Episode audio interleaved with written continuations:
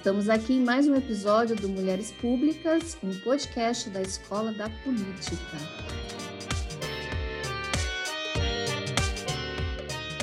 Pessoal, a gente pede desculpa por algumas pequenas falhas na nossa gravação. Oi, Vilma. Oi, pessoal. Gente, hoje nós estamos aqui com a Margarete Rago. Eu vou tentar falar aqui rapidamente para vocês quem é essa nossa entrevistada de hoje. A Margarete, ela é professora, foi professora até 2015 do Departamento de História da Universidade Estadual de Campinas. Margarete também foi professora visitante é, em Colômbia em 2010, 2011, Columbia University. É, também, entre os anos, lá na década de 90, entre 95 e 96, ela também esteve como professora visitante na Connecticut é, College, também nos Estados Unidos. É, ela coordenou a revista digital Labris, Estudos Feministas, com a Tânia Swan, até 2020, e coordena a coleção Entre Gêneros, da editora Intermeios de São Paulo.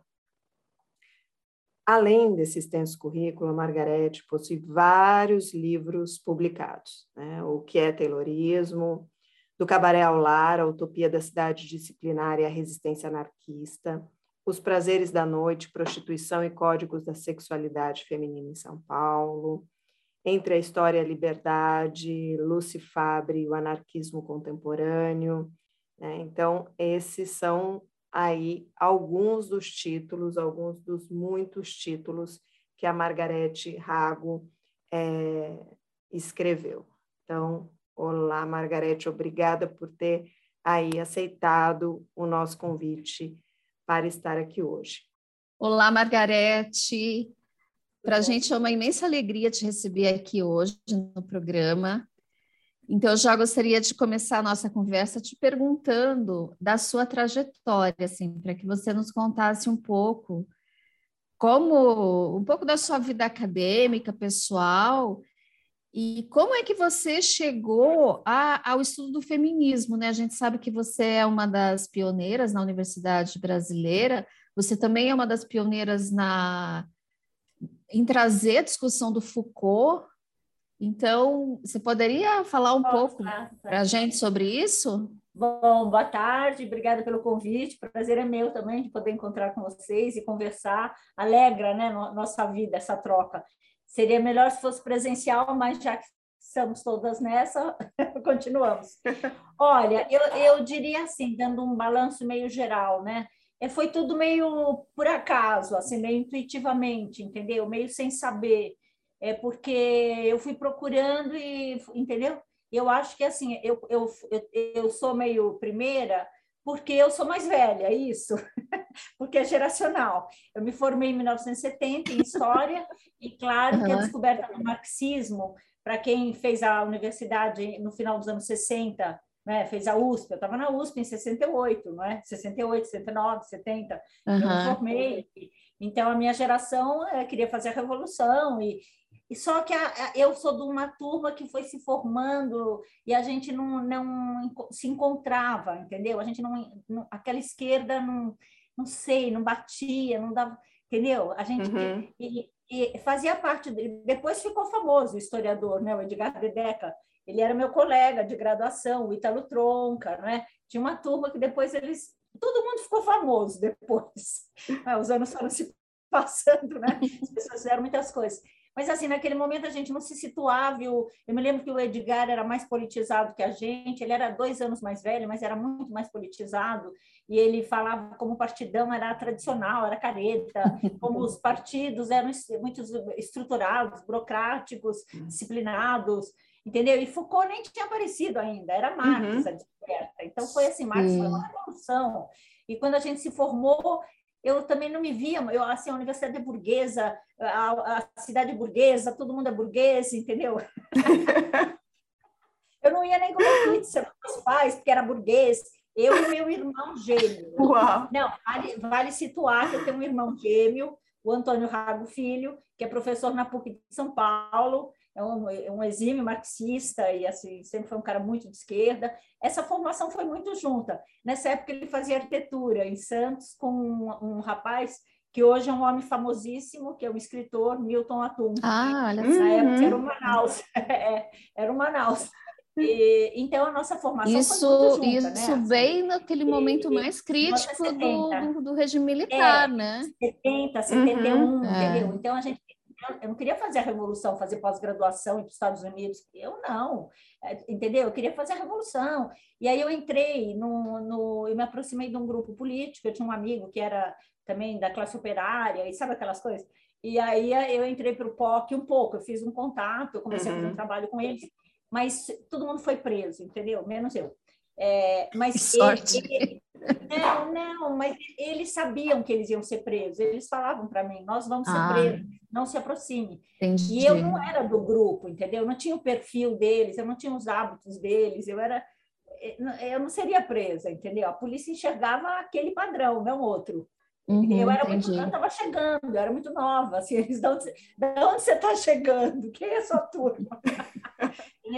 e aí, assim, não deu nada certo, explodiu tudo, e aí foi um período que eu fechei também as portas, e aí voltei para casa e falei, peraí, tá tudo errado, não é nada disso, preciso fechar para balanço. Então, eu, eu acho que esse, a pandemia agora é meu segundo momento de, de fazer balanço. O primeiro foi em 1971, uhum. entendeu? Eu passei por uma situação dessa. E aí eu fui parar num psiquiatra, que também ficou muito famoso depois, não era ainda, um japonês, o doutor Isamitiba, que foi uma coisa impressionante, assim, uhum. assim, entendeu? O tratamento com ele, e eu fiquei no psiquiatra falando da minha vida, e aí eu fui fazer filosofia.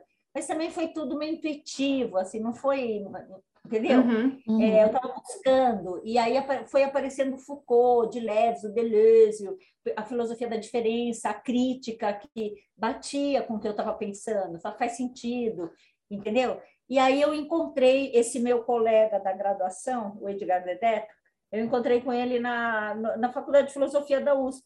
Ele tinha ido lá, imagina, ele foi lá conversar com a Marilena Chauí, porque ela ia ser banca da tese dele, do doutorado, e me encontra no corredor. E o que você está fazendo aqui? Eu estou eu, tô fazendo graduação, e você? Não, vim falar com a Marilena Chauí. Ah, Marga, que você está fazendo graduação? Vem para a Unicamp com a gente, fazer, fazer pós. É, por que não, né? Entendeu? E assim eu fui para a Unicamp, mas isso já era 1980. Nossa, foi um período longo, então. É, um uhum. período grande, mas, vamos dizer, é, foram 10 anos, mas nesses 10 anos eu tinha feito a militância em vários grupos, eu tinha passado graduação em filosofia. Hoje eu me dou conta que eu cheguei muito munida, né? muito com caixas de ferramentas, né? Eu não cheguei como eu cheguei na história da USP com 17, 18 anos, né? Sim. Era uma pessoa jamais. E aí eu fui encontrando, aí eu encontrei o. Nisso tinha sido criado o arquivo Edgar Lanhot. Então eu fui ler, me chamaram para ir lá conhecer e eu descobri a imprensa anarquista. E aí eu comecei a achar maravilhoso, olha, os anarquistas, existiam muitas mulheres. Não tinha perdido as primeiras fábricas, quando industrializa, quando tem a Revolução Industrial, as primeiras fábricas são de tecido, vela, fósforo, tem mais mulheres que homens e, mais, e crianças, uhum. entendeu? E aí eu fui vendo as mulheres Sim. e na imprensa anarquista. Então, eu acho que assim, a coisa do feminismo teve a ver com esse encontro também, de falar, nossa, mas essa, olha o que essas mulheres estão falando. E aí a Maria Lacerda de Moura, nossa, olha o que essa mulher está falando, o prazer sexual das mulheres, a mulher é uma degenerada, o que, que ela está falando, entendeu? E aí eu fui indo atrás, aí no doutorado eu fiz, então eu fiz história do anarquismo, né, no, das fábricas anarquistas, São Paulo, urbanização, uhum. e com o Foucault. E eu pensava, nossa, mas esses caras fazem o que o Foucault está falando. Eles são críticos das relações de poder no cotidiano. E Margarete, ele... nessas nessas fábricas, você falou que a maioria eram mulheres trabalhadoras. É. É, era a, aí assim, era a proletariada, entendeu? Uhum. quando você fala, eu vou fazer história do proletariado, você pensa num homem bigodudo, imigrante português, né? Você não pensa em mulheres. Uhum, e quando eu fui uhum. consultar a lista dos indesejáveis, porque tinha os indesejáveis, né? Quando eles faziam sabotagem, boicote, greve, eles então mandavam todo mundo embora, né? E aí eu fui ver as listas dos indesejáveis. É, era a Angelina, 15 anos. A Maria Uau. das 14, 16 anos, entendeu? Sim. Quer dizer, sim. Aí, aí foi sendo um choque. Então, eu acho que essa ligação com o feminismo foi uma experiência também prática, entendeu? Não uhum. foi assim, uma opção racional e foi acontecendo. Eu fui falando, mas como eles estão falando de proletariado e só tem Uhum. mulher?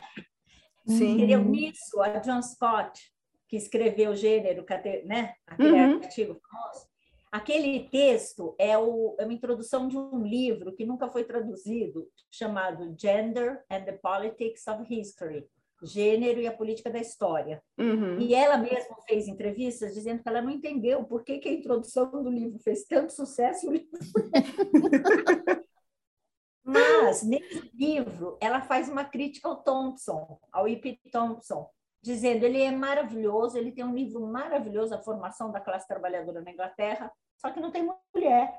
Sim. Aham, sim. Sim. E as primeiras fábricas não são com homens, são Uhum. metade do proletariado é feminino. Uhum. Entendeu? Então, assim, para mim foi uma descoberta muito impressionante. Assim, a- descobri que havia essas mulheres anarquistas no Brasil no começo do século. Nunca tinha ouvido falar em Maria Lacerda de Moura.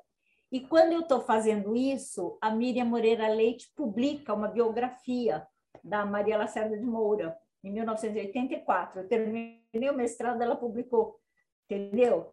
E eu tinha lido um pouco da Maria Lacerda nos arquivos da Unicamp, então eu fui procurar a Miriam Moreira Leite, que já faleceu, né? E, e assim as coisas foram acontecendo. Aí eu resolvi fazer história da prostituição. Falei, ah, então é para detonar mesmo, né? Falei, agora é para detonar. Não, porque assim, mulher não pode fazer nada naquela época, né? Acho que agora não. Mas assim, e, mas a minha geração pegou a virada, Sim. né? Eu acho que a minha geração pegou essa virada de 68 para 70 e pouco, né? E eu tinha sido, não é, bonitinha, de olho azul, né? Uhum. Os pais queriam que você te casasse com o partido, né? Não que entrasse no partido. Né? é, antigamente não Um partidão. Aí você entra no partidão, né? Ai, sinto muito, eu não estou com a menor vontade de casar e ter filho, viu? Eu sinto muito. I'm sorry, gente, I'm sorry. Não, eu gosto dos homens, mas não está na minha hora, entendeu? Mas, enfim. E aí eu pensei, não, é, eu, eu achei, eu vi também alguns livros de história da prostituição, Alain Corbin na França, e eu pensei que seria uma contribuição muito boa para pensar a questão da mulher, porque qualquer coisa que as mulheres fazem, elas são associadas com degenerada nata. Quer dizer, Uhum. hoje eu sei isso, eu tenho, a- eu sei a teoria, mas é, eu não sabia. E aí eu fui atrás, entendeu? Quer dizer, assim, mulher se der gargalhada alta. Aí eu cheguei à conclusão que quem inventou a prostituição foram os médicos. A medicina inventou Uhum. a prostituição. Os médicos disseram que prostituta é tagarela, é, gosta de cores fortes, de comida picante, não tem um raciocínio completo, é isso e aquilo, gosta de roupa, não sei o quê. E as mulheres, quando vão ser prostitutas, se apoiam no modelo que os médicos Uhum. disseram que era, né? Só que esse modelo fundamentou a teoria da, da degenerescência, que diz que o homem é o anormal, é o delinquente inato. Existe o homem normal e o anormal, o delinquente inato, que não trabalha, vagabundo. E mulher existe a mulher normal, casta, rainha do lar tal, e, e o seu oposto, a degenerada nata. Uhum. A bela recatada e do lar. Né? E, a, e a de- e a degenerada nata, que Uhum. nasceu assim, porque ela tem um quadril grande, pode notar. Sim. Tem quadril grande, É. testa curta, tem o não sei o quê. Entendeu? Aí Daí eu já entra teorias eugenistas no meio. Aham. de- é, a teoria da degenerescência, que é a teoria eugenista, né? E o grande nome, César Lombroso, que é nome de uma rua aqui em São Paulo, né? Uhum. E agora tem um shopping. Ah, é? Tem um shopping agora? Para pesquisar na Faculdade de Medicina. Aí no Rio, a Biblioteca Nacional do Rio de Janeiro é maravilhosa, com essas teses médicas, entendeu? Do século XIX. Uhum. Porque, assim, a pesquisa de história da prostituição, por incrível que pareça, é, eu fiz com as teses médicas.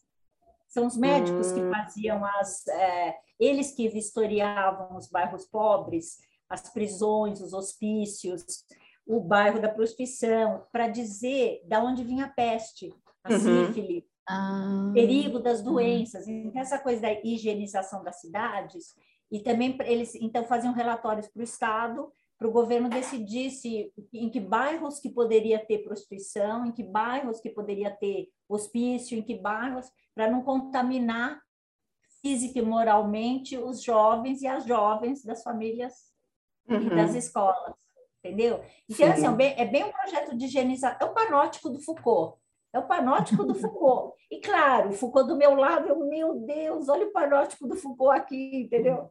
Uhum. Quer dizer essa história da prostituição foi mu muito perceber como a, não dá para falar em história da prostituição sem falar da medicina, da uhum. criminologia uhum. Desses, da teoria da degenerescência que está na cabeça da ministra. Sim. Hoje. Sim, sim. Hoje. Sim, quer dizer, sim.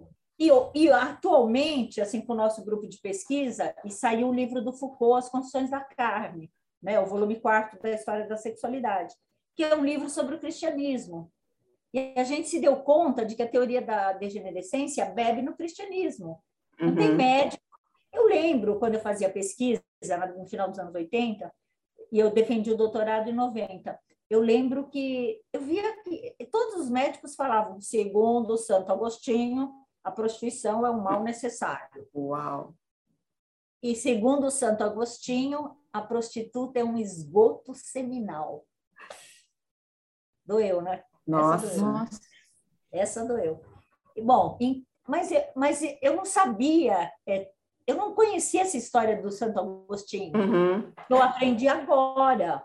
Agora, o Foucault tem um capítulo nas Condições da Carne que se chama libidinização do sexo, em que ele uhum. mostra que o, o, Santo Agostinho inventou o pecado original e inventou essa teoria de que é, o pecado original, como castigo, Deus fez é, o homem perder o controle do seu corpo e, ter, e ser excessivo, a libido. Uhum.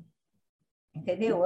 Ele, e, ele, assim, ele deu uma explicação para a misoginia, né? É, é incrível. Quer dizer, hoje você acha também o livro das teólogas feministas, né? Como esse Eunucos pelo Reino de Deus, que deve ter umas, umas 22 edições. E agora a Record publicou de novo esse livro. É, o nome da autora é Uta Hanke, e eu não sei, não me lembro completamente o nome alemão, mas é muito fácil de achar. E, e as teólogas feministas são elas contam também essa história impressionante, entendeu?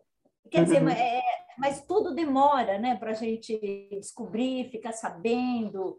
Quer dizer, hoje está muito claro na minha cabeça que, a, que esse grupo que está no poder é, bebe no Santo Agostinho, bebe no Lombroso, bebe na teoria da uhum. degenerescência do século XIX, que não é a sociedade do século XVII e XVIII. Porque no século XVIII não existe rainha do lar. Isso uhum. é a uhum. burguesia que vai trazer uhum, esse ideal sim. de mulher confinada no lar. Né? A mulher aristocrata não tem nada sim. a ver, não é nada disso. E que não é a mulher é. da classe trabalhadora também, né? Como você mostra na sua tese, né? A mulher da classe trabalhadora está nas fábricas. A mulher da classe trabalhadora, eles já acham que, que são perdidas, não uhum. tem que uhum. perder tempo com elas, uhum. entendeu? Sim. Quer dizer, na verdade, também todos os historiadores da prostituição, é, na França, nos Estados Unidos, e eu também cheguei a essa conclusão no Brasil, eles mostram que a preocupação com a prostituição nesse período, que é o período de industrialização, quando inicia, a prostituição vira um fantasma, entendeu? Ela existe em outras épocas, mas ninguém uhum. fala no assunto. Nesse momento, todo mundo começa a falar no assunto. E aí eles vão mostrando que a preocupação não é com as prostitutas, a preocupação é com as mulheres da classe mais ricas, da classe uhum. média, é com a moralização das suas famílias. Sim. É em dizer, olha o que você, vocês estão entrando na cidade, agora vocês vão no teatro, vão nos restaurantes, mas olha o que, que você, como vocês devem se comportar. Senão, uhum. tem a linha divisória. Sim. Então, assim, é de uma perversão, fala sério. Uhum. Essa história da misoginia é de uma perversão assustadora. Sim. Não é? Porque assim, e é assim ainda hoje, né? Sim, a, a, mulher é para assim. casar e a mulher para transar. Né? Não, fala sério, você está na pandemia, você está na pandemia, você está num confinamento da sua casa, aí tem um bar ali na esquina, você vai lá tomar cerveja sozinho?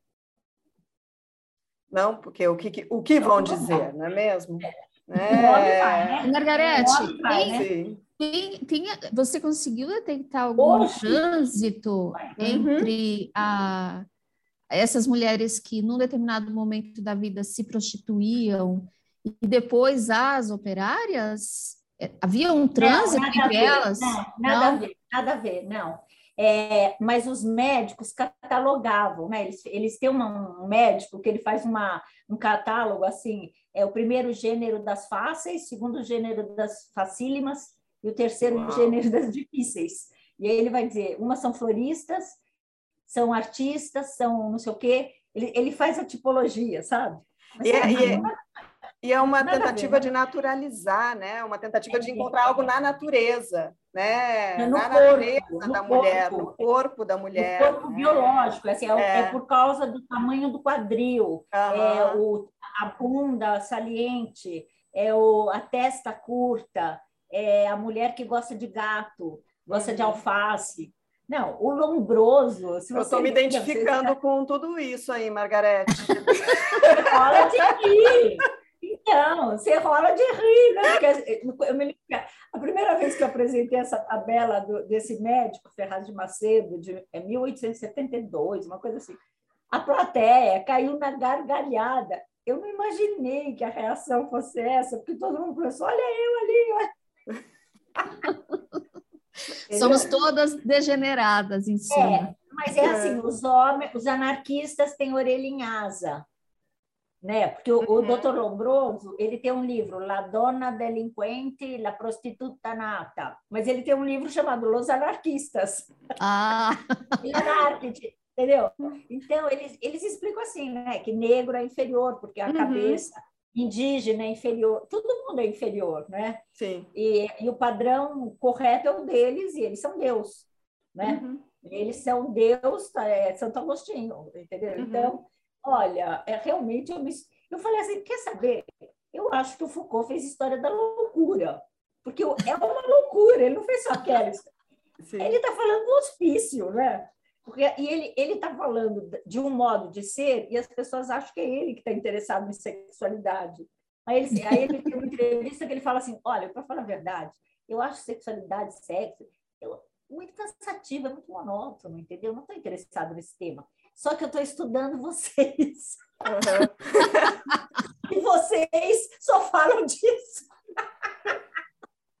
Meu, é tipo assim, eu falo para os meus alunos, sabe o que acontece? Não é que ele gosta de jabuticaba, mas ele está so estudando uma sociedade que só come jabuticaba, uhum. então ele tem que estudar jabuticaba. É o que ele fala no primeiro volume, né, da história da sexualidade, né? As pessoas falam o tempo todo disso. Né? Não é? O agora, sexo é o tempo todo falado. Agora, Carla, veja uma coisa: imagine nesse contexto ter mulheres operárias anarquistas escrevendo A Mulher é uma Degenerada? Uhum. 1924, o livro da Maria Lacerda de Moura, que devia ser publicado, está em todas as bancas, né? Sim. Uma vergonha, sim. uma vergonha dessas editoras. Só tem a Fernanda Grigolin, que faz, assim, de uma maneira artesanal, um trabalho maravilhoso. Mas entendeu? Tinha que estar tá aí para a gente, todo mundo saber. O outro livro dela é Amai e não vos multipliqueis. Que ótimo! 1932. Ela fala: não, não, a, maternidade é voluntária. Uhum. A mulher pode ser mãe, que maravilha, mas se ela quiser, né? Não é Sim. obrigação, não é destino, né? Você entendeu? Isso há 100 anos atrás. Agora, né? essas mulheres, e ainda é, assim, e ainda assim isso isso é isso é um discurso de vanguarda, né? 100 anos depois, né? Falar ah, isso ainda poder, choca, né? 150, porque assim, o anarquismo começa no começo do século XIX na Europa, né? Hum. Emma Goldman, é, né? essa Louise Michel, essas mulheres da Comuna de Paris, Quer dizer, século XIX tem essas mulheres falando tudo isso, não só as anarquistas, né? É que eu estudei mais as anarquistas porque acho que é, há uma preocupação muito grande com a liberdade, né? Com a crítica do Estado, uhum. da condução. Do... Então, é assim, há uma preocupação com o cotidiano muito maior do que no, nos, vamos dizer, nos grupos da, da esquerda marxista que acham que tudo vai mudar depois que conquistar o Estado. Sim. Primeiro, é Primeiro é precisamos conquistar o Estado, depois é. vamos dividir. Depois, é. Aí muda tudo, entendeu? E não mudou nada, né? Porque você, uhum. né? Veja os países aí que, que o proletariado conquistou o Estado, não aconteceu nada. Quer dizer, né? em termos morais, em termos uhum. de a, a, cabeça, né? Então, Sim. esse é um negócio. Agora, é, é, muito impressionante, eu fico pensando nessa questão, né? É, a, o sexo é muito problemático, né? É, essa questão do prazer, né? uhum. né? Dizer, a, eu me lembro da Gabriela Leite, a líder das prostitutas, que ela dizia para mim assim: Puxa, Margarete, eu não consigo entender, porque podia ser uma coisa gostosa, né? Sim. Mas virou uma coisa feia, pesada, uhum. Uhum. E, e é uma perversão muito grande no caso da prostituição, porque, assim, na verdade, não é um espaço para as mulheres, é um espaço para os homens. Sim. As mulheres que estão lá estão trabalhando. Uhum. E, no entanto, a culpa da prostituição é das prostitutas. Uhum. Né? É. Elas são culpadas por existir a prostituição. Só uhum. que a prostituição não é para as mulheres, é para os homens. Então, assim, é só hospício, né?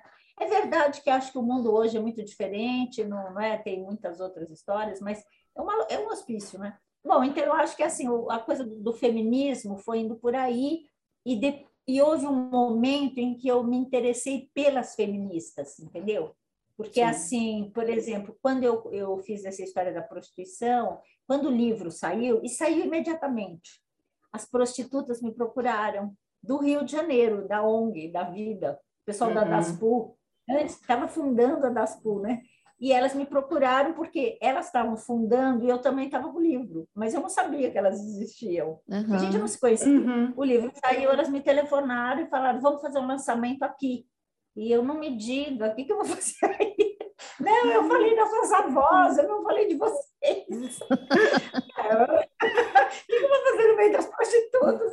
Eu, quer dizer, eu não tinha noção. Entendeu? Você tinha feito uma, uma pesquisa histórica. Histórica, isso, eu estou falando, eu pesquisei na Faculdade uhum. de Medicina e do Sim, Rio de Janeiro, uhum. nacional.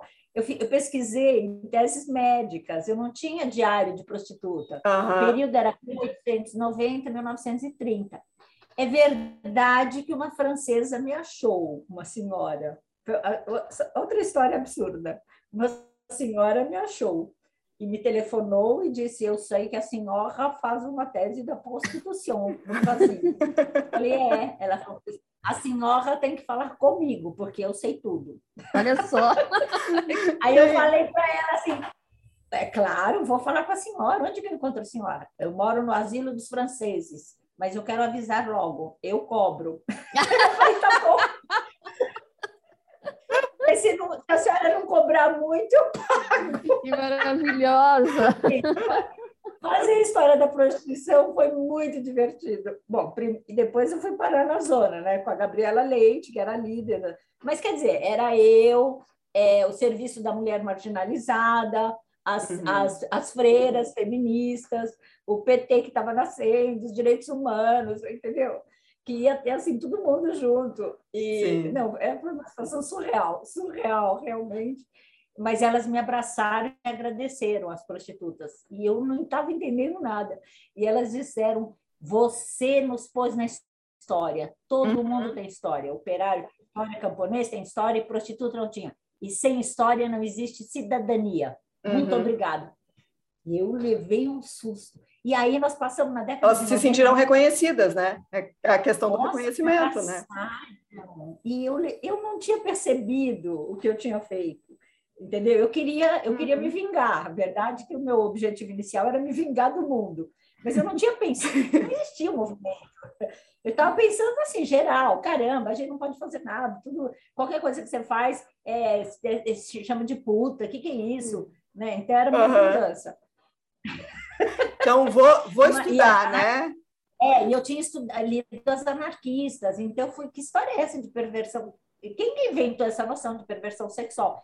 Mas tudo é o Foucault, né? O Foucault que vai citando, você fala, ah, que nasceu um dia, sem palavra homossexualidade tem história, perversão sexual tem história, quem que é esse cara, Kraft Ebing, da onde que ele vem, uhum. entendeu? Então Foucault deu pistas e eu fui atrás e fui encontrando, né? E eu tinha lido as anarquistas também. E, mas foi, foi assim um encontro muito impressionante, porque elas, assim, depois nós fizemos vários eventos, prostituição e cidadania, na Faculdade de Direito do Largo São Francisco. Uau! Lugar mais machista, não é? Uhum. E você acredita que o chefe de polícia, chefe da segurança, estava lá assistindo?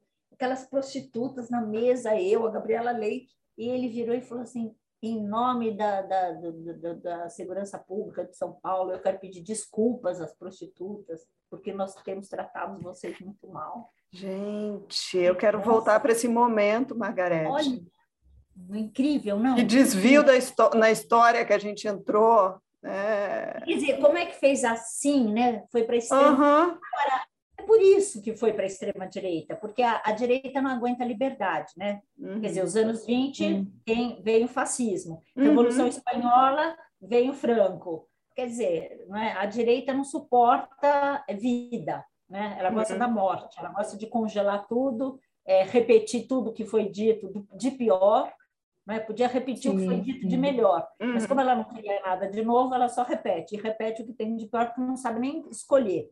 Então, assim, é, é o esgoto do esgoto, né? É. Mas depois, mas aí, como a Gabriela Leite se colocava como uma prostituta feminista, entendeu? Sim. E as feministas falam, não, essas mulheres são objeto sexual. E eu tinha descoberto as anarquistas falando das prostitutas também, dos liberatórios da prostituição, Aí eu fui, eu fui estudar um pouco as feministas, entendeu? Uhum. Aí eu encontrei essa anarquista né, aqui em São Paulo e fui fazer a história dela em Montevidéu, a Lute Fabre. Ela tinha sido convidada para um evento anarquista aqui em São Paulo pelo Edson Passetti, da PUC de São Paulo, da Ciência Política, e eles têm um grupo anarquista muito forte, importante, muito inteligente, né? muito criativo. E eles fizeram um grande evento, trouxeram gente do mundo inteiro. E, apareci, e tinha uma senhora lá, de 84 anos, uma italiana anarquista, e eu sou de família italiana, uhum. entendeu? Mas não tinha ninguém anarquista na minha família. E eu vendo aquela mulher assim, eu falei, nossa, acho que eu vou história dela, e ela aceitou, e aí eu fiquei, e ela morava em Montevidéu, e aí eu fiquei cinco anos indo para Montevidéu, é perto, né? Sim. Indo e vindo, e foi uma experiência incrível também de estudar essa mulher anarquista. Uhum. E depois eu, eu, pensei, acho que agora eu vou estudar as brasileiras mesmo, porque essa coisa de ter filho, né, trabalhar em outra cidade, ter problema de coluna, eu falei, é melhor eu fazer menos. menos peripécias. É. Quem são as mulheres livres do Brasil que eu admiro? Olha, tem várias. A Gabriela Leite, que eu conhecia. Uhum. Pô, fala sério, que coragem, né? E na uhum. televisão, uhum. Jô Soares, problema, porque ela me telefonou em 90 e falou assim: Você não me conhece, Margarete? Eu sou a Gabriela Leite. Eu falei: Não, eu te conheço sim. Faz duas semanas você esteve no Jô Soares, no programa. E ele falou para você: Mas você é prostituta? Você está E cadê a rosa no cabelo? E cadê o batom? ela tinha ido de calça jeans, uhum. camiseta. E ela falou: é, o mundo mudou, né, Jô Soares? Ótima. Nossa, e ela assim, eu sou puta com muito prazer. Eu, nossa, que mulher, que coragem. Uhum. Socióloga, entendeu? Uma socióloga. Entendeu? Bom, então ela, aí eu peguei, aí eu falei, não, mas também eu quero pegar o feminismo nos vários espaços, né? A uhum. teóloga feminista, a prostituta feminista, a teóloga feminista, ex-presa política. Aí estudei Ivone Gebara, falei com ela, ela aceitou. Aí eu falei com a Amelinha Teles, e a Crimeia de Almeida, né, esse, que era um antiga PC do B, mas tinha fundado a União de Mulheres. Aí eu também entrei na União de Mulheres, aqui no, no bairro do Bexiga, e fiquei frequentando. Elas trabalham muito com a questão da violência, né? E fiquei vários anos, é, sou muito ligada a elas. E, assim, um pessoal muito legal. E, então, e aí a, a Maria Lígia Quartinho de Moraes, que era, não foi presa política, mas foi exilada, né? Uhum. Foi morto 70, né, pelo Fleury. Então, a Maria, nossa, porque a minha questão era assim, como vocês sobreviveram, né, e estão tão bem, vocês estão bonitas, sim, né? sim. Eu fui para parar no psiquiatra, vocês também, entendeu? Eu queria uhum. saber. Sim. Não, eu porque eu pensava assim, olha, eu escapei por um milímetro de ser presa, um milímetro. Uhum. Foi porque naquela hora eu, eu passava mal, voltava para casa e o pessoal caía, entendeu? Ah. Foi por um milímetro que eu não fui presa, mas eu, eu acho que eu não suportaria, entendeu? Uhum, uhum. Eu, eu sou do tipo, aquela, aquelas pessoas que se suicidaram depois. Eu uhum. não suportaria, eu acho que, não sei. Eu acho não, que as é coisas pesado. acontecem, né? E como elas foram presas e saíram, entendeu? Então, cada uma, a Norma Teles também não é nem o caso de ser exilada, nem, mas é uma pessoa que deu uma saída é, pela imaginação, foi para a Índia, uhum. foi para Califórnia, entendeu? Foi hoje ela estuda as escritoras brasileiras do século XIX. Hoje não, faz é o doutorado dela de, da década de 80. Agora ela está uhum. lançando essa semana um livro, A Ronda das Feiticeiras, com a editora lançado agora. Mas é um livro já que ela escreveu, já é antigo, entendeu? Que vai ser, vai ser uhum. republicado. E a Norma tem um trabalho assim maravilhoso com a imaginação feminina, com a criação literária. Uhum. E, ela, e, ela, o livro dela, que é, é a escrita feminista, né? Ela trouxe assim um monte de escritoras que a gente que não estão nos livros de literatura. Sim. Então, aí, eu, aí aconteceu também umas coincidências e quando eu descobri a tese dela, isso era 89, o pessoal da... O, o Joaquim estava fundando a editora Intermeios, me chamou se eu não queria abrir uma coleção. Eu falei, quero sim, com, com essa tese. Uhum. Começa com essa tese, Encantações, chama. A escrita literária, a imaginação literária do século XIX. Entendeu? Então, e a Norma Teles é outra personagem desse livro, Aventura de Contar-se que é sobre as feministas. São sete mulheres. E a Tânia Suen, que eu também acho, assim, assim sempre me surpreendeu, assim, uma feminista tão radical, entendeu? Eu, eu acho assim, eu sou uma pessoa feminista, mas é, eu casei, eu tive filho, eu tenho uma filha uhum. hoje, é, eu gosto dos homens. é, os homens são chatíssimos, mas eles são maravilhosos. Entendeu? Eu acho assim, é, é diferente, assim, algumas, né, por exemplo, a Ania Swain é uma pessoa radicalíssima, ela fez uma revista, Labris, só mulheres que entram, não, não tem uhum, artigo uhum. 31 números, os temas são femininos, os artigos, que é uma contribuição impressionante, porque Sim. ela tem razão também, né? Porque o que, que as feministas diziam? Quando a gente faz uma reunião de mulheres, abre espaço, um homem entra, ele toma a reunião. Uhum. Uhum. Ele quer explicar para a gente o que é ser mulher, é. né? Daí eles vão explicar, vão dar palestra para a gente, o que, que a gente sente. Tema, é, qualquer tema, eles sabem mais. É.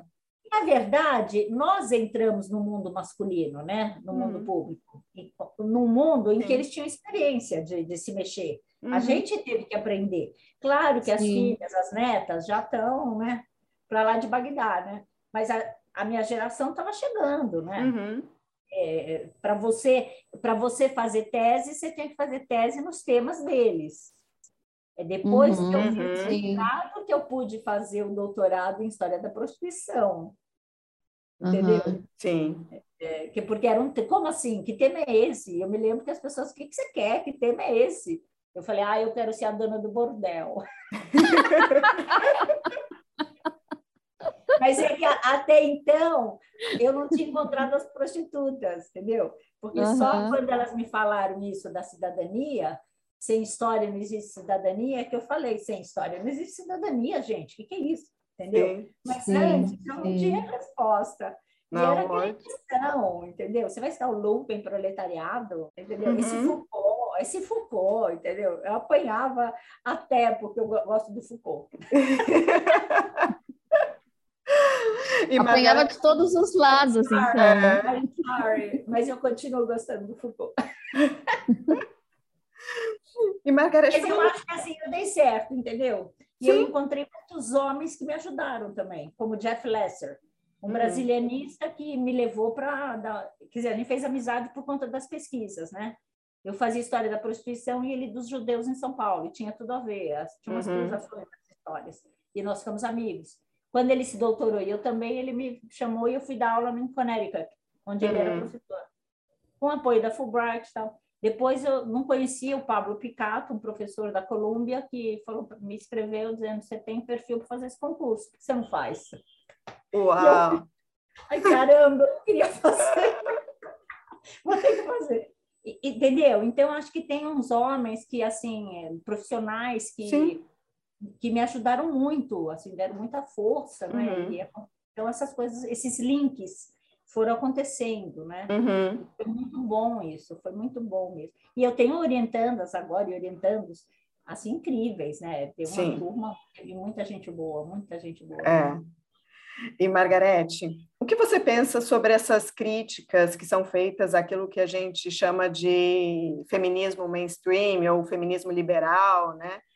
Seria possível prescindir desse feminismo? O que, que você pensa? Olha, então, eu não, eu não, sei se eu, se eu conheço também essas críticas, porque eu não tenho muita paciência, entendeu? tipo assim, eu vou te explicar como. Eu fui assistir uma feminista indígena, é, era um negócio, no, um negócio no México, mas eu estava vendo no uhum. YouTube. E ela, a primeira que foi falar era uma feminista indígena que começou dizendo assim, isso foi o ano passado. Ela começou dizendo assim: é, eu queria começar dizendo que as feministas brancas vão ser feministas porque não tem o que fazer. Nossa. Aí eu desliguei a televisão, entendeu? Aí eu falei, uhum. não, eu, entendeu? Porque 50 anos atrás, 1970, é, a Betty Friedan escutou que ela era feia, por isso que ela era feminista, porque uhum. ela não uhum. arrumava namorado, não arrumava homem, então ela ia ser feminista, né? Assim, entendeu? Sim. Então, assim, não tão cansativo, e eu, e eu penso assim, que é uma crítica pessimista da falta. Em vez das pessoas entenderem que elas podem pavimentar um caminho, porque uhum. alguém uhum. abriu o caminho, Sim. Alguém andou por ali, amaciou aquela terra, então vem depois um grupo e, e, e faz, põe o cimento, e aí todo mundo anda. Uhum. Em vez de agradecer e perceber que tem história, uhum. que nada caiu do céu, que há uma historicidade das coisas, não é? Sim. Que precisa ter alguém que. Uhum. Né? Se não tivesse a Maria Lacerda de Moura lá atrás, é, é, óbvio que quando eu vou ler a Maria Lacerda de Moura, ela me, me, me reforça, me dá argumentos, me dá. Uhum. Eu, eu, encontro minha avó ideológica, não é? Não é a minha avó biológica, é minha avó ideológica. Sim. Entendeu? Então, eu acho que por isso que nós fomos fazer a história das mulheres. Para a gente mostrar que não caiu do céu. Uhum. O feminismo negro está bombando hoje, mas não caiu do céu. Tem uhum. história, tem as, as, tem a Caetana que disse não, né, em 1834, não queria casar. Não, é esses então, tempos. Eu estava é, eu estava lendo. Não ficar cobrando assim, ah, mas o Foucault não falou do gênero, o Marx não falou do não sei, sabe? Uhum. Então, daqui no futuro alguém vai chegar e vai dizer, mas vocês, nós, né? Não falaram dos periquitos, vocês só ficaram olhando, entendeu? Sim, sim. Quer dizer, em vez de falar muito obrigada pelo que você fez, uhum. que graças ao que você fez, deu para continuar. Uhum. Né? Graças ao Foucault falar em biopolítica e tanatopolítica, o Mibembe pode falar em necropolítica. Uhum. Né? Alguém abriu um, um, espaço que mental que, que trouxe outras possibilidades interpretativas. Então, eu me incomodo muito com a cobrança, sabe? Ah, são feministas liberais. Eu sei, mas quer dizer o quê que são feministas liberais? Então, por exemplo, a minha orientanda que escreveu, publicou agora o livro sobre a Júlia Lopes de Almeida, a escrita feminista de Júlia Lopes de Almeida. Quando ela começou a ler a Júlia Lopes de Almeida, ela encontrou um monte de feministas dizendo que era uma escritora burguesa da elite, joga no lixo. Uhum, não presta, pronto. Nada é. do que vier daí presta a menina foi lendo e foi me, ela foi me passando, né? É, quer dizer, os orientantes que te orientam, né? Porque ela, ela foi descobrindo e foi me passando. Assim, tem um romance em que as mulheres herdam uma fazenda, porque os homens morrem. O, o marido morre, a mulher herda uma fazenda e não sabe o que fazer, porque ela nunca morou no campo, e elas têm que aprender. Então, elas começam assim, não, tem que abolir o trabalho escravo. Que, tem escravo, que isso? Uhum. Aqui não tem planta, precisa plantar. Elas fazem uma revolução na fazenda e a fazenda prospera. A fazenda Sim. que estava falindo. Uhum. é sério. É, né? E a gente vai dizer que isso não é nada. Né? Não é nada. Quer dizer, uma revolução é, uhum. social, cultural, mental. Quer dizer, daí eu fiz esse texto, Feminizar é Preciso, é, com essa ideia de que o, as, mas era muito também, eu estava me referenciando pelo Jorge Simmel, da sociologia alemã, uhum. que, que tem um texto de 1902 perguntando assim: as mulheres estão entrando, a, a cidade está modernizando, o mundo está crescendo, as mulheres estão entrando. Ele está em Berlim, 1902. Ele fala assim: o que, que vai acontecer? As mulheres vão virar homens? É, uma médica vai ser um médico? Ela vai pôr a roupa de um médico, uhum. os instrumentos de um médico, o saber de um médico e vai ser um, um, um médico? Uma uhum. professora, ela vai ser um professor? Uma, uhum. entendeu? E ele fala, eu acho que não.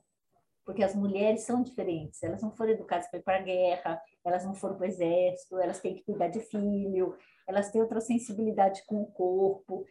Será diferente, vai ter uma revolução. Não que elas vão derrotar os homens, não é isso. Elas uhum. vão compor.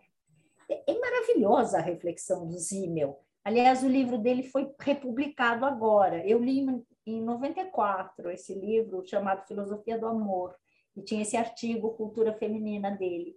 E agora uhum. saiu o livro Cultura e Política do Jorge Zimmel, é, com esse artigo novamente. Uhum. Então, assim, quer dizer, eu acho e o seu, E o seu artigo? Oi? E o seu uhum. artigo? Eu chama Feminizar é Preciso, ele está publicado numa revista de 2002, acho. E, uhum. e a, a, a, eu passo para vocês, se quiserem, é, por um mundo filógeno. Eu tinha tido aula com uma feminista grega francesa, a Helene Varicas, que é do CNRS de, de Paris, né? Mas isso quando eu fazia doutorado, e ela veio falando da filoginia, um mundo filógeno. E eu só tinha escutado misógino. Eu nunca tinha ouvido falar no oposto de misógino. Uhum. Entendeu? Um mundo que ama as mulheres. Aí eu fiquei, nossa, gente, o mundo não odeia só as mulheres, senão a gente não está aqui, né? Sim. Quer dizer, tem também quem nos dá flores, quem que abraça, quem, uhum. né? quem promove. Existem homens é, filógenos e existem mulheres misóginas, tem de tudo, uhum. né? Sim, e aí, tem de tudo. Eu adorei a ideia, entendeu? Então eu falei, eu vou espalhar para todo mundo, porque todo mundo sabe. Então, essa cultura pessimista, entendeu? Todo mundo uhum. sabe o que é filógeno, mas não sabe o que é filógeno. Sim. Eu gostei muito quando eu li no Deleuze que a gente tem que potencializar o positivo. Uhum. E eu fiquei pensando assim, como no Brasil as pessoas gostam de martelar o negativo. Uhum. Até porque, Entendeu? né, Margarete, se a gente for é, pensar, é, a gente não vai conseguir grandes mudanças se a gente não fizer alianças. Então, se a gente não se a gente não conseguir dialogar e convencer os homens que são a maioria na política, a maioria nos partidos, né? Se a gente não conseguir convencê-los de que as nossas pautas, as nossas preferências são importantes, a gente não vai conseguir avançar muita coisa, né? Não, pensa você é, fazer história, né? História das mulheres. E aí você dá um curso na graduação de História das Mulheres. Uhum. É, quer dizer, é, você podia dar aula de história e não falava que era história dos homens, né? Sim, é, porque a, a história é dos homens, né? A história é dos homens, não é? Quer dizer, então, então eu, eu, hoje penso assim, ainda bem que eu, que eu dei 10 anos de tempo, entendeu? Uhum. Porque nesses 10 anos aconteceu tudo. Teve uma virada de 180 graus. Não existia uhum. a história das mulheres antes de 70. História do corpo, das de tudo que é feminino. Uhum. Não é? Hoje você tem a história das emoções, do cheiro, do corpo, do, do sexo, do amor, do medo, do ódio. Do não é? Então, é, o mundo feminizou, sim. Uhum. Não dá para dizer que o mundo não feminizou, não é? As lutas feministas sim. produziram impacto. Uhum. Então, eu acho que querer negar impacto isso... Impacto sobre a própria que... produção do conhecimento, né? Como você está mostrando. Tudo, as interpretações, os uhum. olhares. Dizer, agora, chegar um grupo feminista e querer, para se promover, para se ganhar espaço, dizer que está todo mundo errado, só ele que Uhum. É uma estratégia muito antiga, né? E Isso acontecia é... quando vinham os trotskistas, que falavam que os anarquistas estavam errados. Aí vinham os, os comunistas, falavam que os trotskistas e os anarquistas estavam errados. Aí, aí todos brigavam com o outro e a direita ganhou. Sim, é, exatamente. Está falando. É. Então, eu acho que assim, o negócio não é, é insistir, a crítica pessimista da falta, entendeu? é uhum. potencializar o positivo, uhum. fazer alianças, encontrar, sem que você é, beba a mesma bebida que eu, não precisa. Sim. Você gosta de uísque, eu não gosto, entendeu? Então, tomo uísque, eu tomo guaraná, sei lá. Não tem uhum. importância isso. Sim. Mas a questão é que a gente precisa se dar as mãos, sim.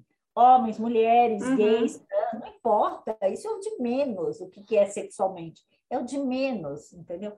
Então, eu acho que, assim, é, é, sem essa aliança das esquerdas e das pessoas que têm uma crítica social, uma crítica cultural, a direita só se fortalece, não é? Uhum, uhum, e rola, e com coisas tão estúpidas, não é? Enquanto assim, a gente está se perdendo em pautas, assim, às vezes irrelevantes. E é quando se pensa assim, olha até o. Quer dizer, para gente que tinha uma Eleonora, a Eleonora Menecuti de Oliveira, é, eu conheço uhum. desde a década de 90, entendeu? Ela era minha amiga antes de virar ministra e sempre me impactou muito. Eu aprendi muito. Sabe, pessoas que você fala assim, nossa, olha como ela responde. Eu Sim. não seria, eu não tenho coragem de fazer isso. Sabe gente que te ensina na prática? Uhum. Entendeu? E eu ficava, olha ela, porque ela faz. E ela vira ministra. É ela mesma que tinha que virar ministra, entendeu? Uhum. E eu não poderia ser ministra, porque eu sou uma pessoa muito emotiva.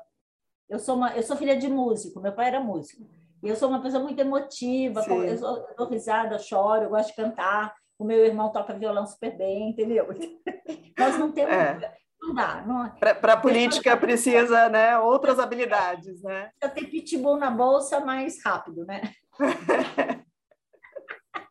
Entendeu? Então, ela uma maravilhosa. Olha esse programa. Eu estou querendo uhum. que ela uhum. venha dar uma aula para nós sobre esse programa, Mulher Viver Sem Violência. Programa de 2013, ninguém sabe. Programa do período Dilma.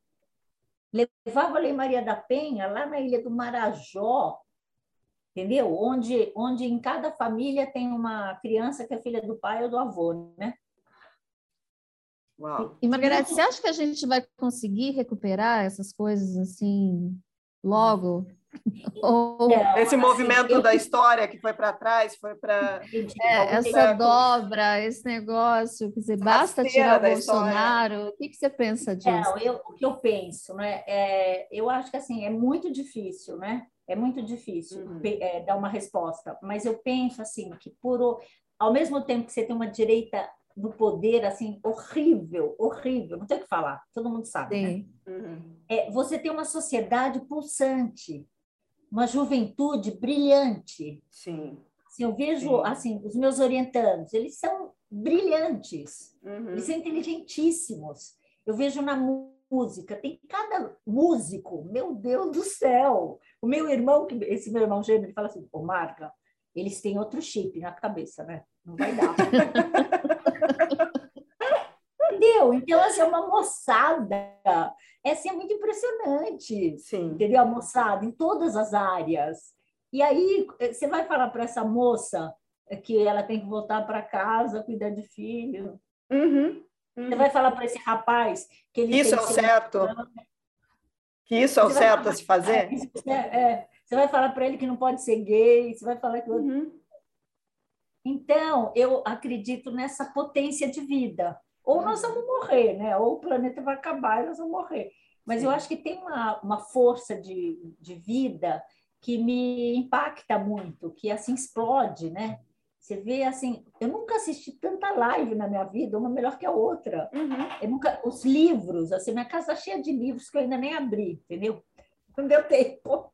As publicações, é. né? Republicações, novas publicações, é, contistas que aparecem. Então, assim, é, é, por exemplo, assim, essa questão da, da agro, a minha filha está fazendo pós-graduação em agroecologia. Nossa, uhum. entendeu? Olha É maravilhoso, né? Maravilhoso, Sim. essa coisa da. Hoje mesmo nós fomos para um, um mercado aqui natural que é, é assim, a, a, a, na, na outra quadra, do, do, algumas quadras da minha casa eu nunca tinha ido. Cheguei lá, olha esse espaço, entendeu? Então uhum. eu acho que assim, eu, eu sinto ao mesmo tempo que eu sou surpreendida, é, não só com releitura, mas com outras coisas novas que eu vejo acontecer, começando, uhum. de música. Então, assim, não sei, tem umas coisas que me. Eu não posso ver muito televisão, que aí você vai ficando baixo astral, né? É. Embora, é, eu estava contando para minha filha hoje, né? Na Globo, eles estavam discutindo, é, acho que ontem ou hoje, não sei, se roubar comida porque você está com, é, com fome, se isso é, se, se é crime. Eles estavam questionando. Sim, sim. Uhum. É, quer dizer, isso está na Globo, que não é nenhuma, nenhum grupo de esquerda, né? Maravilha, né? Estamos discutindo isso. Onde já se viu prender uma mulher porque roubou 21 reais e aí uhum. o gasto com a polícia é, é, é 300 vezes mais que 21 reais, né? O gasto com a polícia para prender a mulher que roubou por 20 reais. Sim. Então, assim, Quer dizer, ao mesmo tempo eu vejo uma crítica muito forte, muito rápida também acontecendo. Uhum, sim. É o próprio. é, é, é, essa e o que anda me deixando muito curiosa são essas transformações dentro do próprio capitalismo, né? Do patrocinador que vai lá cobrar o clube que ele patrocina, que tem que o homofóbico não pode ficar lá não, né? Que eles não vão aceitar, né? Então essa própria as próprias transformações no interior do do, do, capitalismo, né? Que, que vem, eu, eu, às vezes faço piada que é capitalismo do bem, capitalismo civilizatório, né? Gente, o que é isso? O que é isso? É, não, é impressionante, assim, porque você fala assim, um cara de esquerda, você espera isso dele, né? Sim. Mas um cara que não é, é um liberal, é não sei o quê, não sei uhum. o que, que ele é, mas que ele tem uma atitude aberta, então, eu agora eu acho que assim são pressões sociais, né? Então, uhum. será que vai uhum. dar para fazer essa moçada sabe, voltar tudo para trás? Eu acho que não vai dar. O nome dar. disso é marxismo cultural, é essa hegemonia da esquerda. Entendeu? Eu acho que fazer voltar para trás. Agora, a, a esquerda tinha que deixar de ser burra e entender que precisa se aliar, né? Precisa uhum. fazer aliança, precisa baixa a bola, meu, baixa a bola, escuta o outro um pouco, né? Você não é Deus, né? E uhum. já, nós já sabemos que o poder pastoral nasceu com o cristianismo, né? Tem o pastor que conduz o rebanho, não vai levar isso para o partido que não pega bem, né? Isso é uhum. coisa do cristianismo e tal. É. então, eu acho que assim, a gente tem uma crítica muito sofisticada, né? Uhum. Hoje, em mínimos detalhes, em, em tudo, em tudo, em qualquer área, né? Então, eu não sei, viu? Quer dizer, eu, eu, realmente não sei. Tem horas que eu fico, eu tenho medo, né? Eu, eu, eu, moro sozinha e fico com medo. E aí eu saio na rua, me comunico com Deus e o mundo, né? Eu falo com todo mundo, um minuto. eu sozinha. Como recuperar Mas, a fé da humanidade, ir na é... esquina conversar com as pessoas. Eu quero saber, entendeu? E assim, eu me divirto também com as pessoas, dou muita risada, brinco com todo mundo porque, porque aí a conexão é fácil, né? Também Sim. tem um estilo, não sei. Mas, é claro, então há momentos que dá muito medo, né? O, a, o tipo de vida que a gente tem, que é principalmente em São Paulo, onde é, o individu, a individualização é muito grande, uhum, né? Uhum. É, se você comparar com o Nordeste ou mesmo o Rio de Janeiro, o Rio de Janeiro tem roda de samba em qualquer esquina, né? Sim. É, é. E, a, e, São Paulo está carioquizando também, né? Tem um lance que São Paulo também é, é. carioquiza. Tem, assim, grupos de carnaval. Antes da pandemia tinha grupo de carnaval, agora por bairro, né? Uma coisa que é. não existia. E agora quer fazer um carnaval maior do que o Rio. É. é. Então, é, São Paulo tem duas, olha para dois lugares, um é Nova York e o outro é o Rio de Janeiro, entendeu? Já faz tempo. É. Ótimo, Margarete. Não sei, quer dizer, eu, eu, assim como o fascismo acabou, o franquismo acabou, o salazarismo acabou, eu tenho esperança que a direita morra, que ela pegue Covid e morra, entendeu? Mas é, mas é muito assustador porque você pensa assim, da onde vêm essas pessoas? Uhum, uhum. Onde estavam essas pessoas? É, porque para mim a gente estava indo num rumo assim que, nossa, que bom que a gente está conseguindo construir dizer, essa família sociedade. deles, não, ninguém é gay, não uhum. tem nenhuma mulher lésbica, não tem nenhum filho desses, dessa direita rica que foi estudar em Berlim, que abriu, que estudou Habermas, ou só leram uh, uh, esses imbecis, não, não é possível. Uhum. Se não tiveram contatos, então assim, é difícil de entender, né? Sim. Da onde vem, é, qual é a formação dessas pessoas que estão repetindo deterior, pior, de uma maneira piorada o doutor Lombroso. Uhum. O doutor Lombroso era um homem intelectualizado, culto, ele falava com convicção, ele estava criando uma teoria Sim. Eles repetem o lixo do lixo. É né? o lixo do lixo, é o, é o chorume, né? Então, é uma coisa impressionante. empobrecido, uhum, né? Uhum. Eu acho é... que assim, olha, o contraste é violento, né? É, é assim um empobrecimento Sim. impressionante, né? Assim de, de experiência, de relacionamento, empobrecimento, mas por outro lado uma moçada muito surpreendente também, uhum, né? Uhum. Todas as Sim. áreas, né? Eu fico na música, na arquitetura, na, né, nas ciências. Né? Então, assim, eu, pelo menos, assim, meu contato com os orientandos, eu fico, nossa. É, é não, é muito. É difícil, é difícil de prever qualquer coisa, né? Uhum, uhum. A gente, não, a gente sabe que vai passar. Isso que eu converso com os alunos, a gente vai passar. Em algum momento, a gente não sabe ainda quanto tempo isso vai durar. Mas em algum momento vai passar. Não é possível, né? Não é possível que as pessoas não gostem da vida, né? Aham, exatamente. Não é, não é possível é. que não gostem é. da vida, porque é apenas... É, é uma gente que é isso, eles não gostam da vida, eles não gostam de viver, eles não gostam das pessoas, eles, sério, eles não gostam sério. da alegria. Fala sério, o que é a vida desses políticos ou dessas esposas de políticos? Fala uhum. sério. Sim. Só vivem com gente chata, convivendo com gente chata, fazendo coisa chata, uhum. discutindo coisa chata. Acho que a única é coisa boa que podem fazer é comer alguma coisa boa. É, Mas não, é a única. Não, é comer algum... engorda.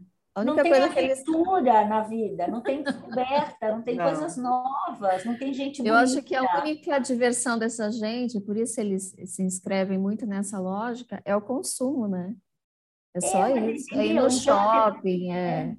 É, é, tudo, fica tudo neurótico, psicopata, não é? Porque é. assim, não, não, tem uma, não tem musicalidade, não tem poesia poética, não tem descoberta. E quando tem... tem... é pelo amor de Deus, fiquem quietos, pá, né? Porque tem uma artista que faz, né, a estética bolsonarista e é assim um negócio assustador. Eu não vi, eu não conheço. Não, é medonho, é medonho, Margarete. Depois vou te, vou te mostrar. Depois, daqui a pouco eu te mostro, é um negócio assim Bis, é, mas assim, é, é, só, é um nível de feiura que... É. Agora, eu é, acho feiura que... e ressentimento.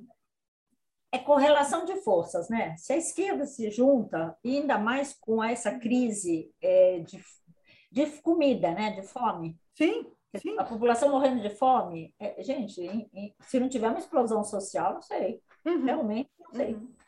Não é? Porque não, não tem igreja que contenha o estômago das pessoas, né? A igreja uhum. também explora, né? Ontem alguém me contou que tem igreja que cobra uma vassoura para você varrer o mal. Gente. Meu Deus do céu. Uau. E, parece uma, uma, piada. Uma pessoa também me contou que, que tem um pastor que tem um carro muito chique que ele põe na igreja e as pessoas é, pagam para passar a mão no carro, que é abençoado. Gente. Quer dizer, é uma exploração. Sim. Então, é realmente. Que... É surreal. Que é, é assim, dialoga muito de pertinho com o estelionato, né? Não é? Dialoga ali muito de pertinho, né? Se, se forçar bem. Né? Vamos é. traduzir. Roubo. É, Tem, se né? forçar ali a vista, a gente vê. O cara né? pegar uma bolacha no supermercado, sinto muito, né? Você está com fome, ele vai ganhar um caminhão de bolacha, né? Uhum.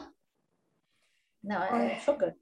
Mas, Margarete, a gente tem uma pergunta que a gente sempre faz para as pessoas, assim, né? Qual é, qual foi, né, a situação mais bizarra, absurda, assim, que você passou por, e que você, né, pensou e, né, falou, cara, eu só passei por isso por ser mulher, né? Talvez se eu não fosse mulher não teria acontecido isso, né? É. Você pode contar uma história para a gente? Então, eu, fiquei, eu pensei no assunto, mas eu, eu não tenho uma história assim muito, sabe? É uma história de. Uhum. Acho que é, é, mais essa sensação de querer estudar um tema e as pessoas ficarem chocadas Sim. com o tema, eh, né? E eu ter falar, olha, mas eu vou fazer esse tema. Quer dizer, é claro que a minha geração, os, é, muitos homens te agarravam, né? Sim. é. É, hoje, hoje se agarra, você fala assim, ai não, aqui não, vamos ali, né? Não é melhor.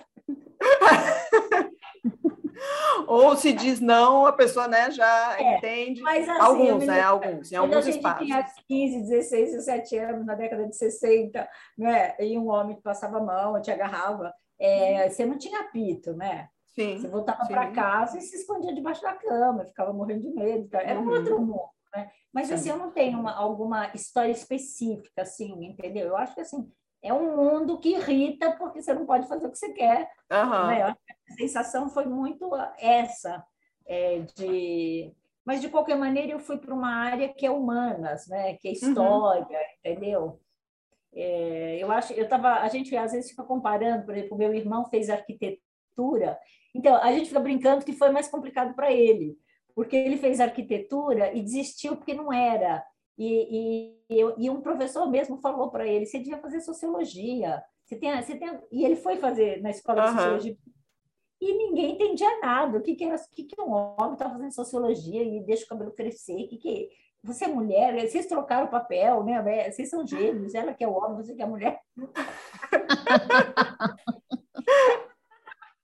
Era essa época também, né, de movimento hippie, de desbonde, de revolução e luta contra a ditadura e tudo. Né? Mas, mas eu penso também que, que eu cheguei no momento da virada. Uhum. A minha geração Sim. pegou a viradinha, assim. É, é, é o pós-68, né? Uhum. Entendeu? Sim, Na sim. década de 70 nasceu a palavra gay, né? Sim. Apareceu o Zé Celso Martinez Correia, o Desbunde. Maravilhoso. O é? Olha, o pessoal estava sendo preso na ditadura militar e o Ney Mato Grosso aparece, uhum. né? As, os zicroquetes, pensa, lembra dos é. zicroquetes? Então, assim, é um negócio muito contrastante o que aconteceu, né? Uhum. Caetano Veloso, Gil, o desbunde, quer dizer, a sociedade desbundando, os casais se separando, as mulheres se autonomizando, e a ditadura militar prendendo.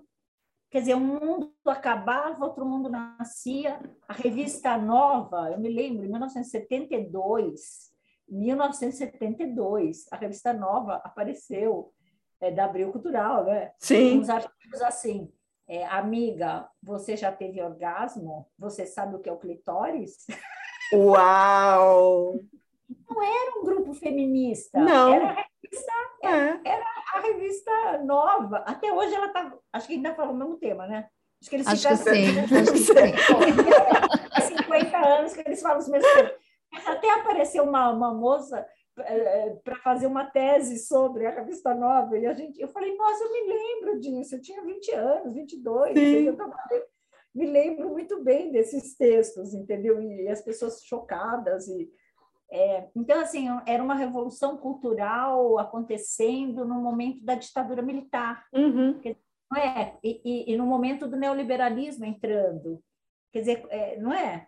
E que, de certa forma, é, não, mesmo com, mesmo com a ditadura, não conseguiu conter, né? Que é isso que a gente está tá falando, eu acho que né? não estavam entendendo, eles não, não, enxergavam, quer dizer, não, Sim. quer dizer, quem entendia o que, que era um Ney Mato Grosso, entendeu? Uhum. Não entendiam nada. É. Então deixa então, ele aí, né? É uma bicha, é o quê? Mas uhum. é uma uhum. bicha, a bicha não faz mal para ninguém, entendeu? Não é? Uhum. Quer dizer, eu acho que eles não tinham parâmetros, entendeu? A direita, a polícia, a ditadura, eles não enxergavam, eles enxergavam aqueles grupos políticos, entendeu? Uhum. E ia dar para aprender a sociedade inteira, né? Sim. Então, Sim. aqui estava acontecendo uma coisa, e eu acho que, de uma certa maneira, nós também estamos vivendo essa pluralidade uhum. Uhum. de situações, assim, é, muitas, muita riqueza, muita riqueza, eu digo, cultural, emocional, emotiva, subjetiva, é, muita reinvenção, muita, muitas coisas novas, é, e, ao mesmo tempo, um, uma, um Estado, um governo, umas pessoas que... É, o que, o que é isso, né? Eu só me choco. Horrorosas, horrorosas. É. Não existe, não, não existe. Que é. são para a morte, né? Não gostam da vida. Então, essa é uma coisa muito chocante. É. Né? é uma gente muito infeliz. Muito infeliz, é. não é? Isso é bem impressionante mesmo quando a gente olha e é uma gente ruim, né? Uma gente ruim em todos os aspectos, né? Ruim é, intelectual. Assim, Carla, pensa uma coisa, quer dizer, antigamente um debate como o que nós estamos fazendo aconteceria num grupo feminista fechado, uhum. com 10 pessoas. Agora está numa rede que vai é. para. Não tem como tá, e vocês estão fazendo uma série de programas e aquele grupo está fazendo outro, e o outro uhum. está fazendo e não é, vamos dizer, não, vocês não são do PT ou do PSOL ou do não sei. Uhum. Pode até ter gente que seja, mas não é, é, é não é. Então eu acho que assim a coisa está pluralizada também, uhum. né? Uhum. Sim. E com esses novos meios de comunicação, esses novos não, né? Com os meios de comunicação, o avanço da tecnologia é muito difícil de você conter, os processos de globalização, né? É... eu entendo também que não dá para ser uma pessoa, porque eu, eu ouço muito essa crítica, né, Margarete? Você é muito otimista, não é? É, eu entendo que nós vivemos um neoliberalismo, que o neoliberalismo, é, o capitalismo é muito rápido e captura uhum. tudo, né? tudo uhum. vira mercado, tudo vira, Sim. não é? Quer dizer, eu sou da geração que que Che Guevara virou camiseta, né? Caneca, camiseta. É, produtos hippies, hippie é. virou produtos de mercado, né? Quer dizer, eu assisti isso, eu sei muito bem essa questão.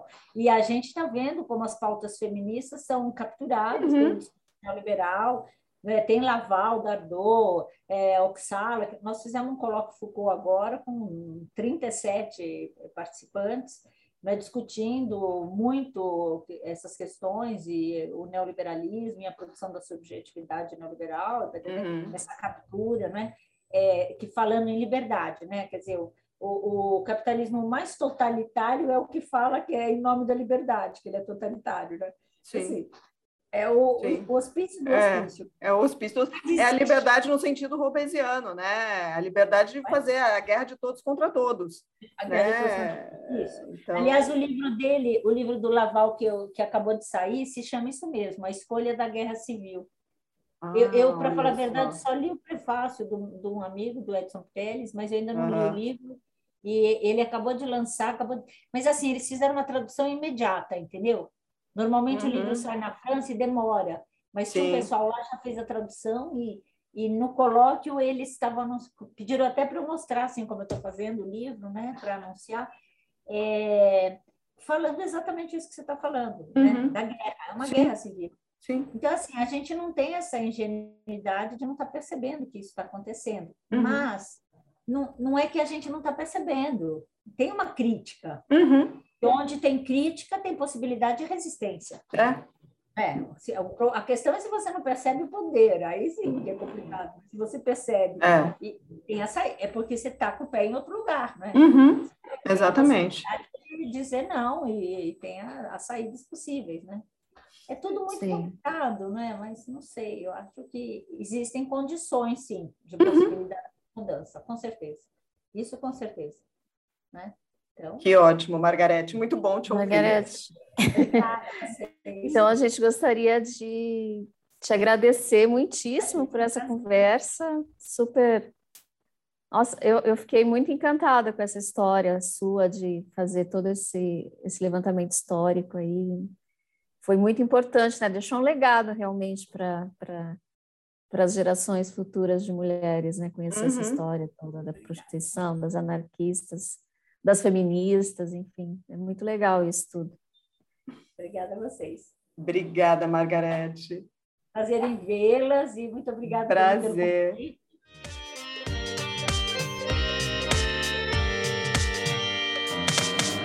É isso, ficamos por aqui, mas siga e favorite a gente no seu tocador de podcast e também nos acompanhe nas redes sociais para não perder nossos conteúdos feministas e debochados.